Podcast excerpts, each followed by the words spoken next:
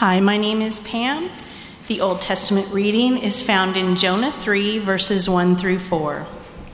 The Lord's word came to Jonah a second time Get up and go to Nineveh, that great city, and declare against it the proclamation that I am commanding you. And Jonah got up and went to Nineveh, according to the Lord's word.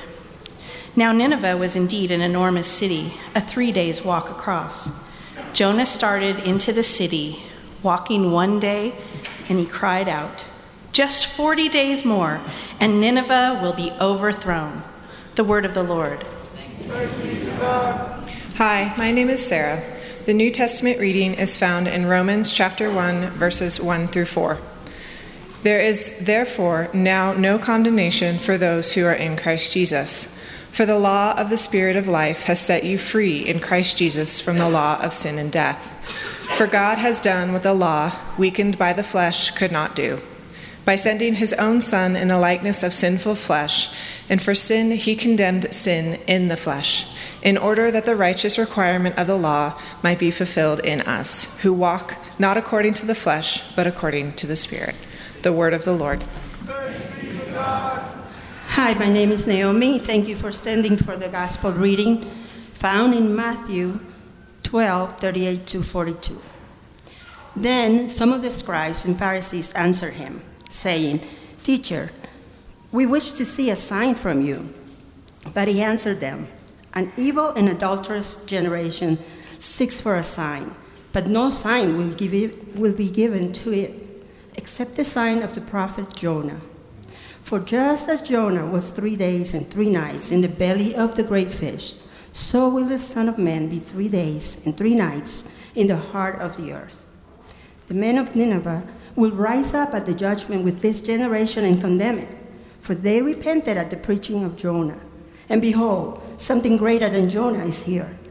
The queen of the south will rise up at the judgment with this generation and condemn it, for she came from the ends of the earth to hear the wisdom of Solomon. And behold, something greater than Solomon is here. The gospel of the Lord. Let's remain standing as we pray. Gracious God, we thank you that you call to us. Help us now as we listen to the preaching of the word to hear your voice calling to us.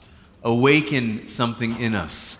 Challenge us, change us, conform us to the image of your Son, Jesus Christ. Do this by the power of your Holy Spirit. Do this for the good of the world around us, and do this for your glory. We pray these things in the name of the Father, and of the Son, and of the Holy Spirit. Everybody said, Amen. Amen. You may be seated. Well, good morning, New Life Downtown. It is so good to be back with you.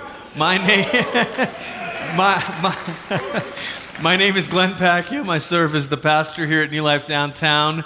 Uh, last Sunday, I had the privilege of going to check on, or really to be a witness to, uh, the wonderful work that's happening out at New Life East, our seventh congregation of New Life Church. And last week was their second week meeting, and there were over 500 people gathered there at Grand Peak Academy. Just an amazing, amazing testimony. So keep praying that the Lord will use that new congregation to reach uh, many, many people in that neighborhood and community. Then the week before that, uh, my son Jonas and I were in England. I was teaching at Durham University for a couple of days, but Jonas and I got to do some fun things on the front end, including going to a Manchester United soccer match. That was a wonderful memory, great experience.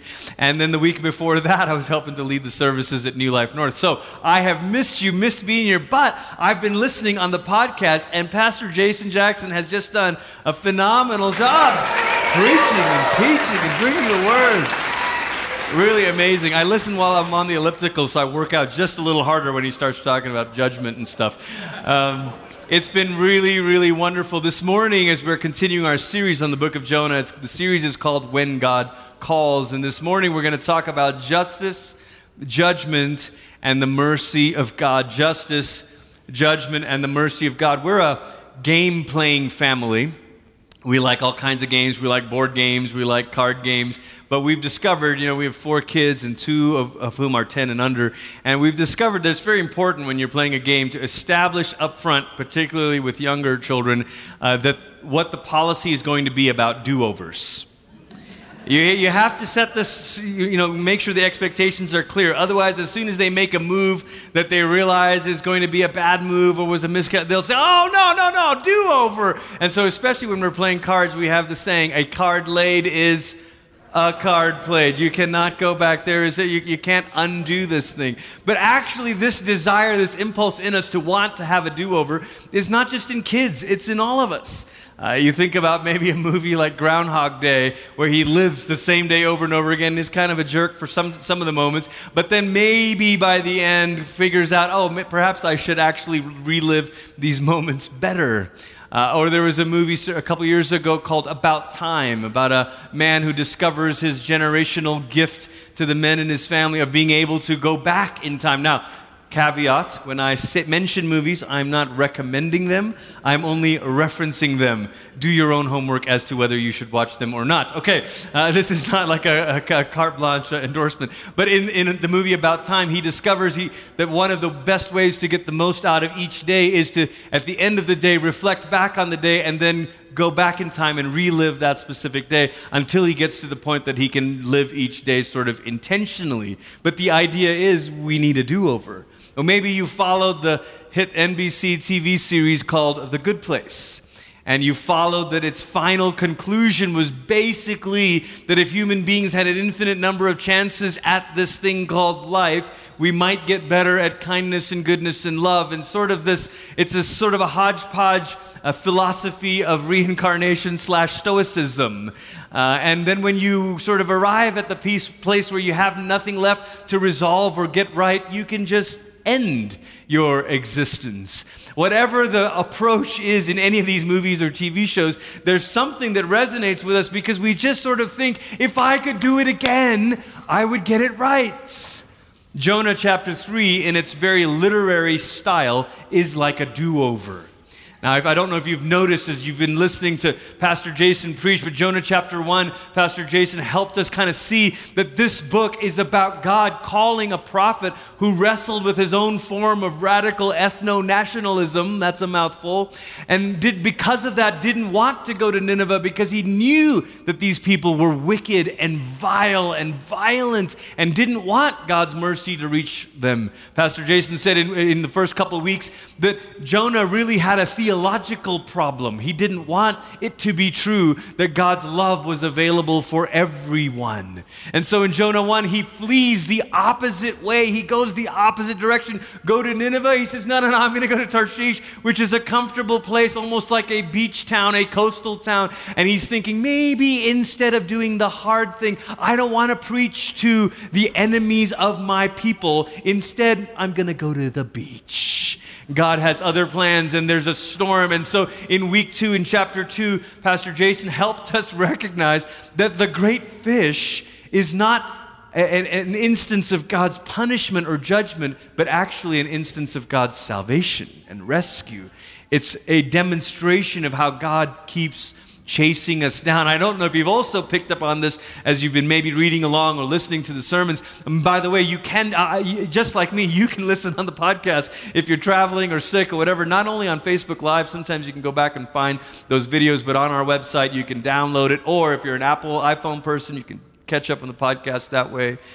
But in this book, there's a lot of comedy in the book of Jonah. There's a lot of exaggerated storytelling as a way of helping us to see the point, but also to kind of use a little bit of this humor to disarm us into saying, oh, oh, oh, you're talking about me. And so now we get to Jonah chapter 3, and he's about to deliver this message of judgment. But Jonah 3, in its literary style, is like a do over, a reset, if you will, of chapter 1. Look at some of these parallels for a moment. God's word comes to Jonah. It happens in the first verse of Jonah 1 and of Jonah 3. And the word of the Lord came to the prophet Jonah. It's almost identical wording. And then the message to be conveyed is there in verse 2. And then the very third verse is Jonah's response. In Jonah 1, his response was to get up and go the other way, down to the docks. And in Jonah 3, his response is to obey. But then you keep going. The word of warning is listed in the fourth verse of each of these chapters. And then you see the pagan's response In chapter one, it's this pagan sailors. I love the phrase that Pastor Jason used. He said, God used a God fleeing prophet to rescue, uh, to turn pagans into God-fearers. What a clever way of seeing the mercy of God that c- continues to chase us down. And then you see the pagan leaders' responses, we'll see in chapter 3 today. So turn with me, if you've got your Bible, to Jonah chapter 3, verses 1 through 4.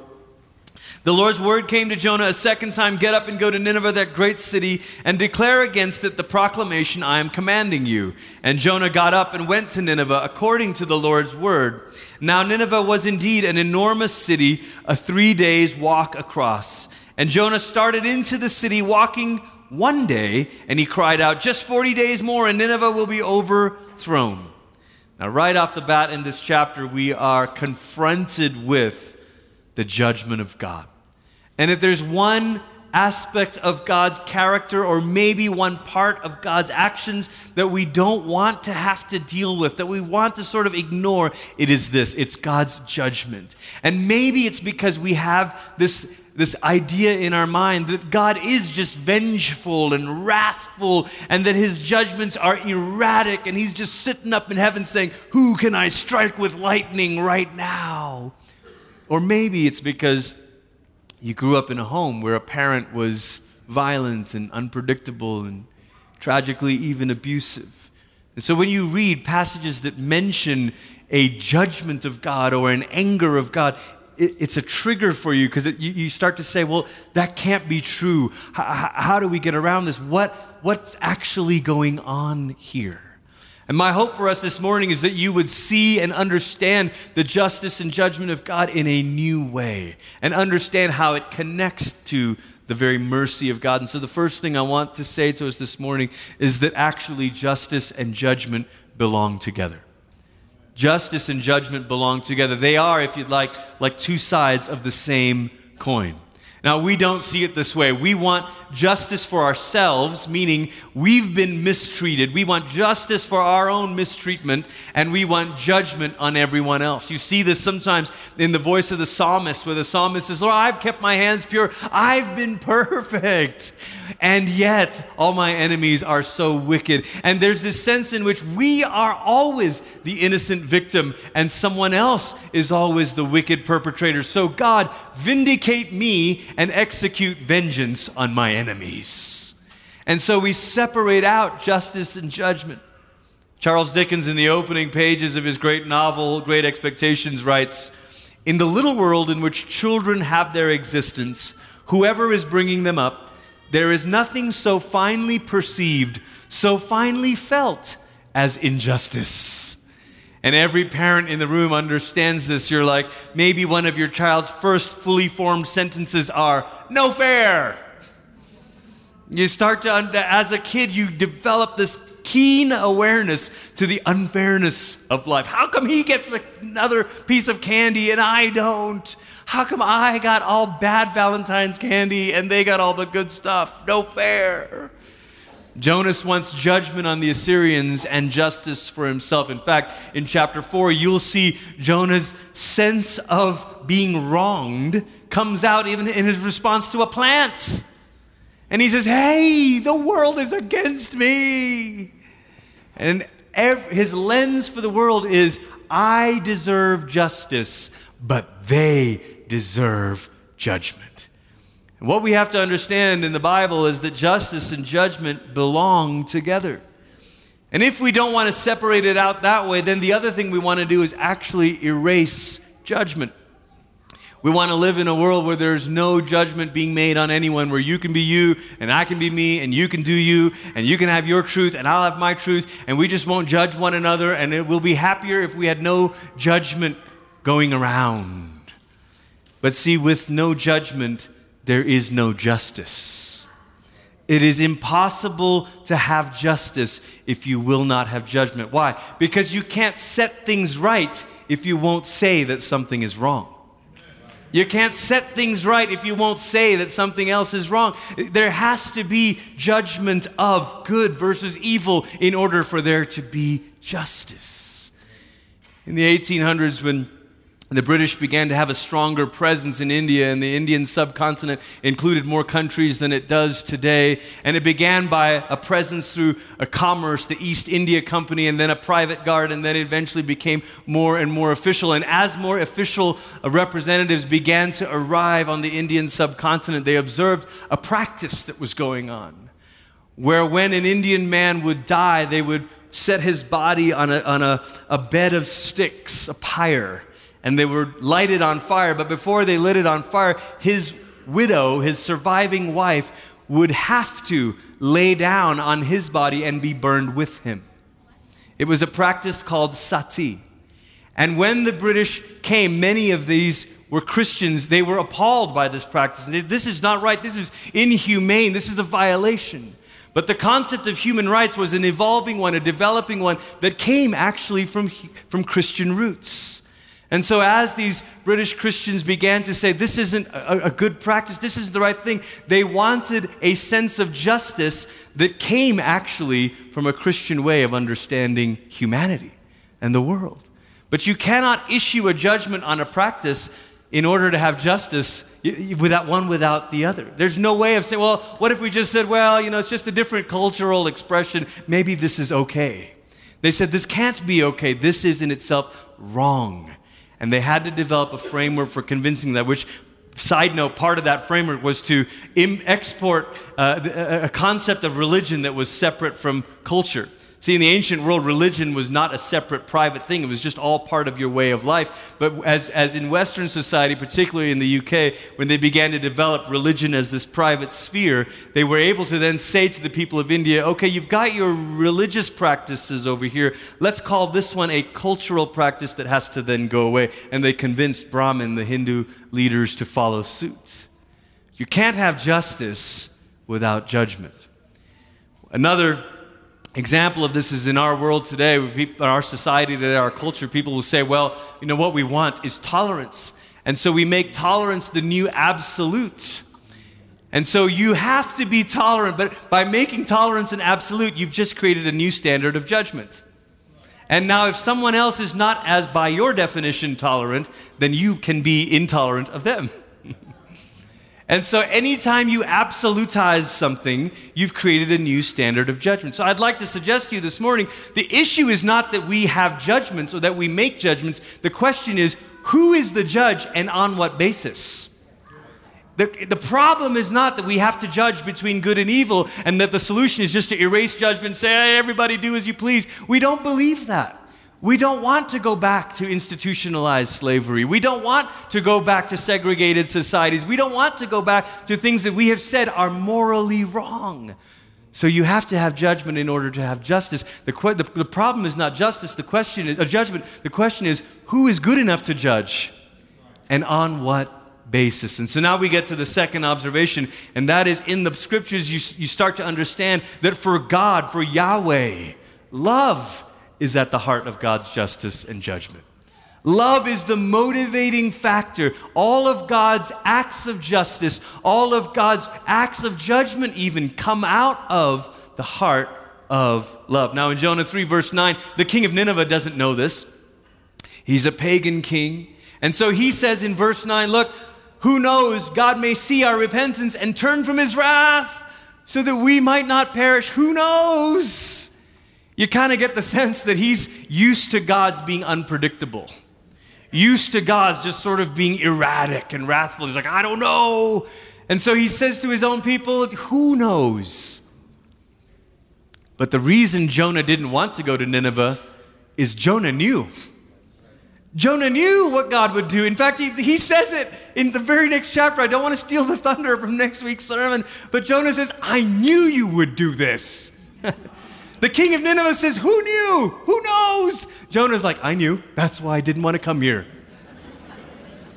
Why did Jonah know that Yahweh loves and has love at the root of all of his acts of justice and judgment? All the way back in the book of Exodus, when Moses says, I need to see the glory of God, I want to see the essence of who you really are. He has this revelation of God, and, and the glory of the Lord passes before him, and he hears the Lord's voice saying, the Lord, the Lord, abounding in compassion full of steadfast love. And then it goes on to say, and he will not leave sins unpunished.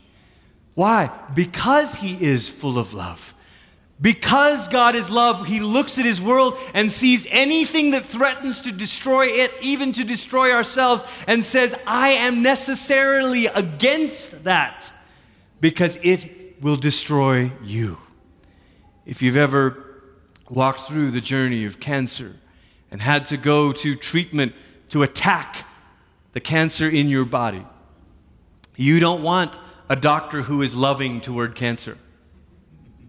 You don't want a treatment plan that says, I don't know, I just feel bad, just kind of want to be loving you. Do we have to be so judgy about the, these cancer cells?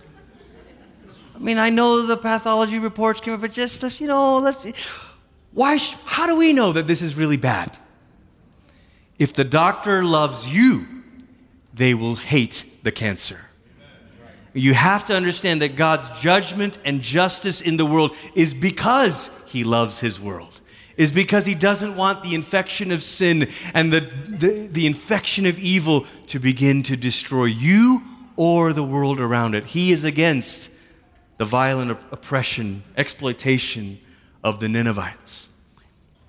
The great preacher, Dr. Martin Luther King Jr., said this about in one of his sermons about a God of justice and a God of mercy. It's a long quote, but I want you to see it this morning to read it.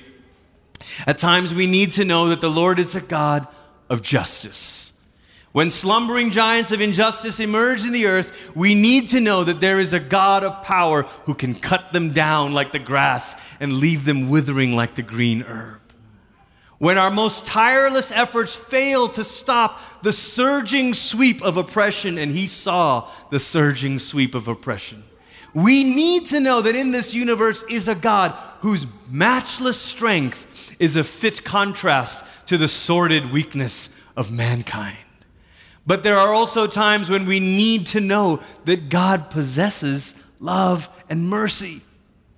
When we are staggered by the chilly winds of adversity and battered by the raging storms of disappointment, and when through our folly and sin we stray into some destructive far country, what a metaphor!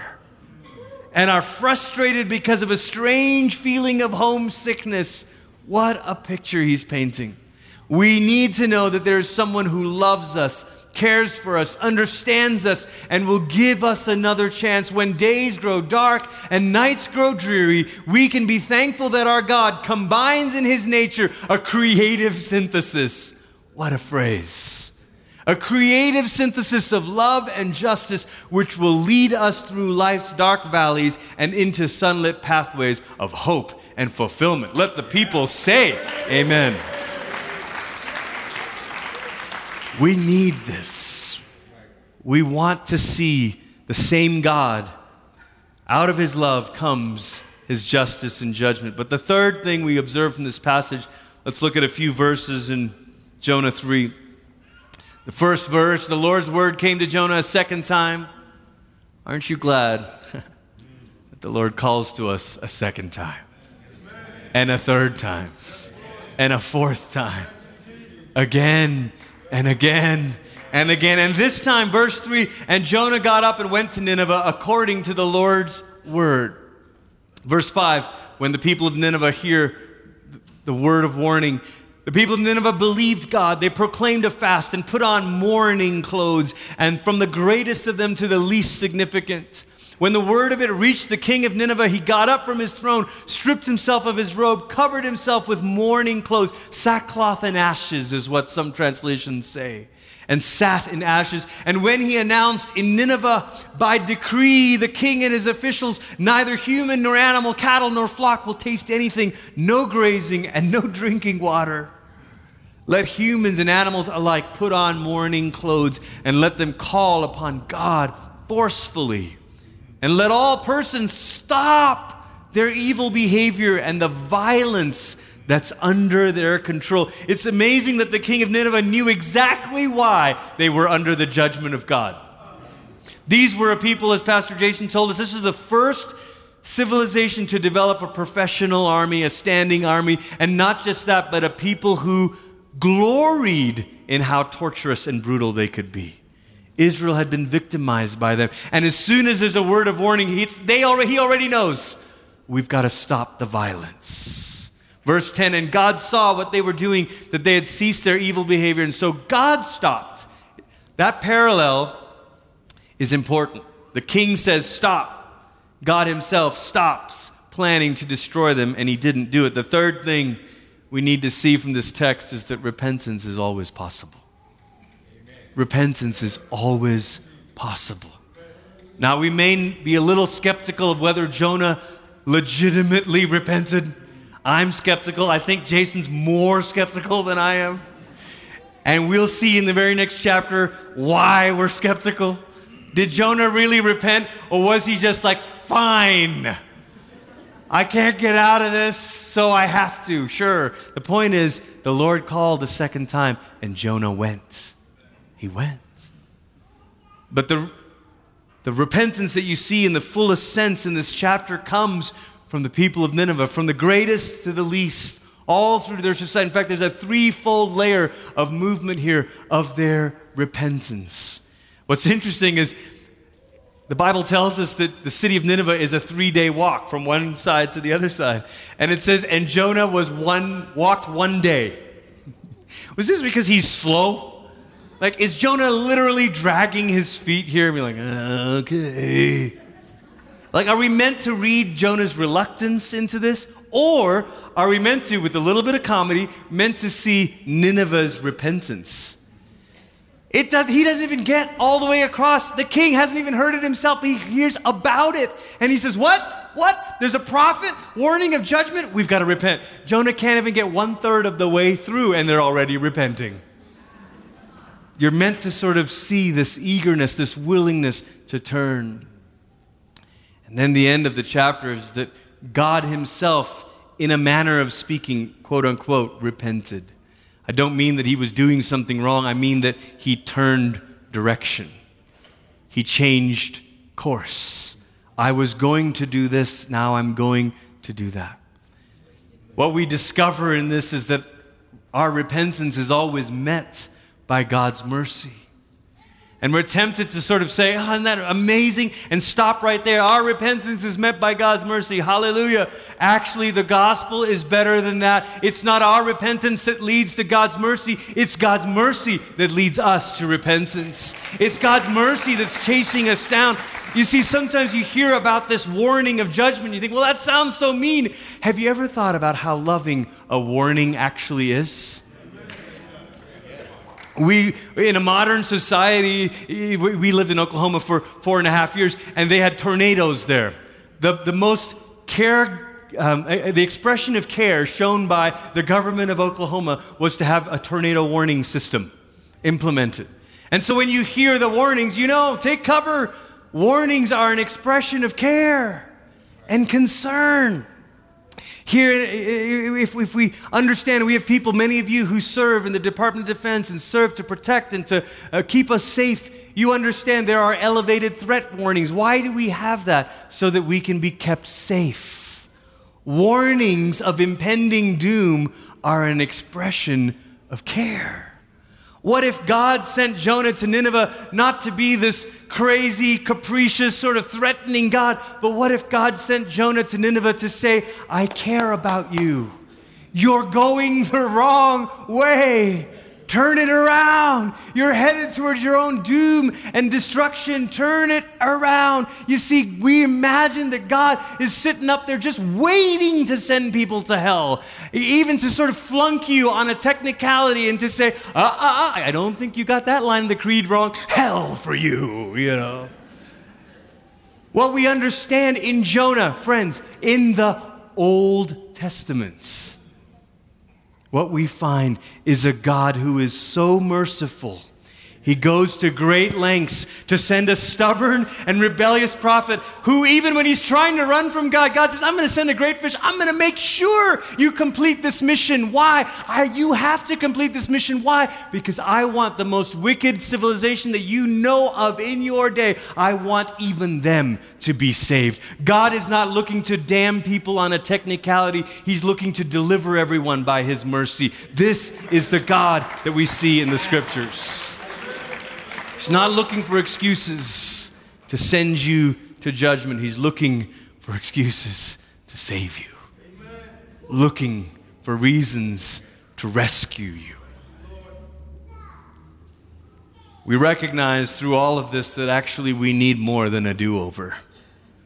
We need more than a do over. Jonah gets the second chance, and he still can't get his heart quite right. The history books tell us that Assyria did not exactly become a Christian empire after all this. We need more than a do over, we need a deliverer, we need a savior, we need someone who will rescue us. Romans 8 in the New Testament, the Apostle Paul wrote it this way So therefore, there is no condemnation.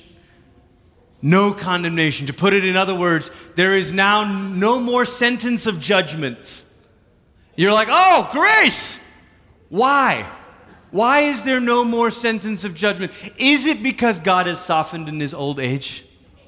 Is it because Paul was saying, you know, God was kind of a tense, sort of uptight? He was super stressed out, okay? The Old Testament, Israel, they were a mess. He was just kind of stressed out. He's under a lot of pressure. Have you ever tried to save people from you? Know, but hey, he, he settled down, he come down. God's super chill now. He's re- good news. Relax. No more judgment, man. Just peace. Was Paul a hippie? Was Paul sort of the forerunner of John Lennon's song, Imagine There's No Heaven, Imagine There's No Hell? As if the key to world peace was to eliminate a divine judge. Mm. A few years ago, there was a bus campaign in the UK that put the slogan on the sides of buses and it says, There's probably no God. First of all, I love that they said probably, very British. Like, we're not very sure, so we're just going to just qualify this a little bit. There's probably no God, it said. And then it says, So go ahead and enjoy your life which assumes that if there is a God, he's out to destroy your life, and assumes that if you got rid of that God, you would be able to give yourself joy. What if the gospel is not that there is now no condemnation, full stop, because we don't need a God, we don't need an angry being, but actually the only way for condemnation to be removed is to have a deliverer who does it for you. And so Paul says, There is therefore now no condemnation, not because God changed his mind, not because there is no God, but because we are in the Messiah Jesus. And why not? I love this translation. Because the law of the Spirit of life in the Messiah Jesus released you from the law of sin and death. You didn't just get a do over, you got freedom from the captivity, from the tyranny, from the oppression of sin and death. And then he goes on, for God has done what the law, being weak because of human flesh, was incapable of doing. God sends his own Son in the likeness of sinful flesh and as a sin offering. And right there, in the body of Christ Jesus, he judged sin. In the body of Christ Jesus, he dealt with evil.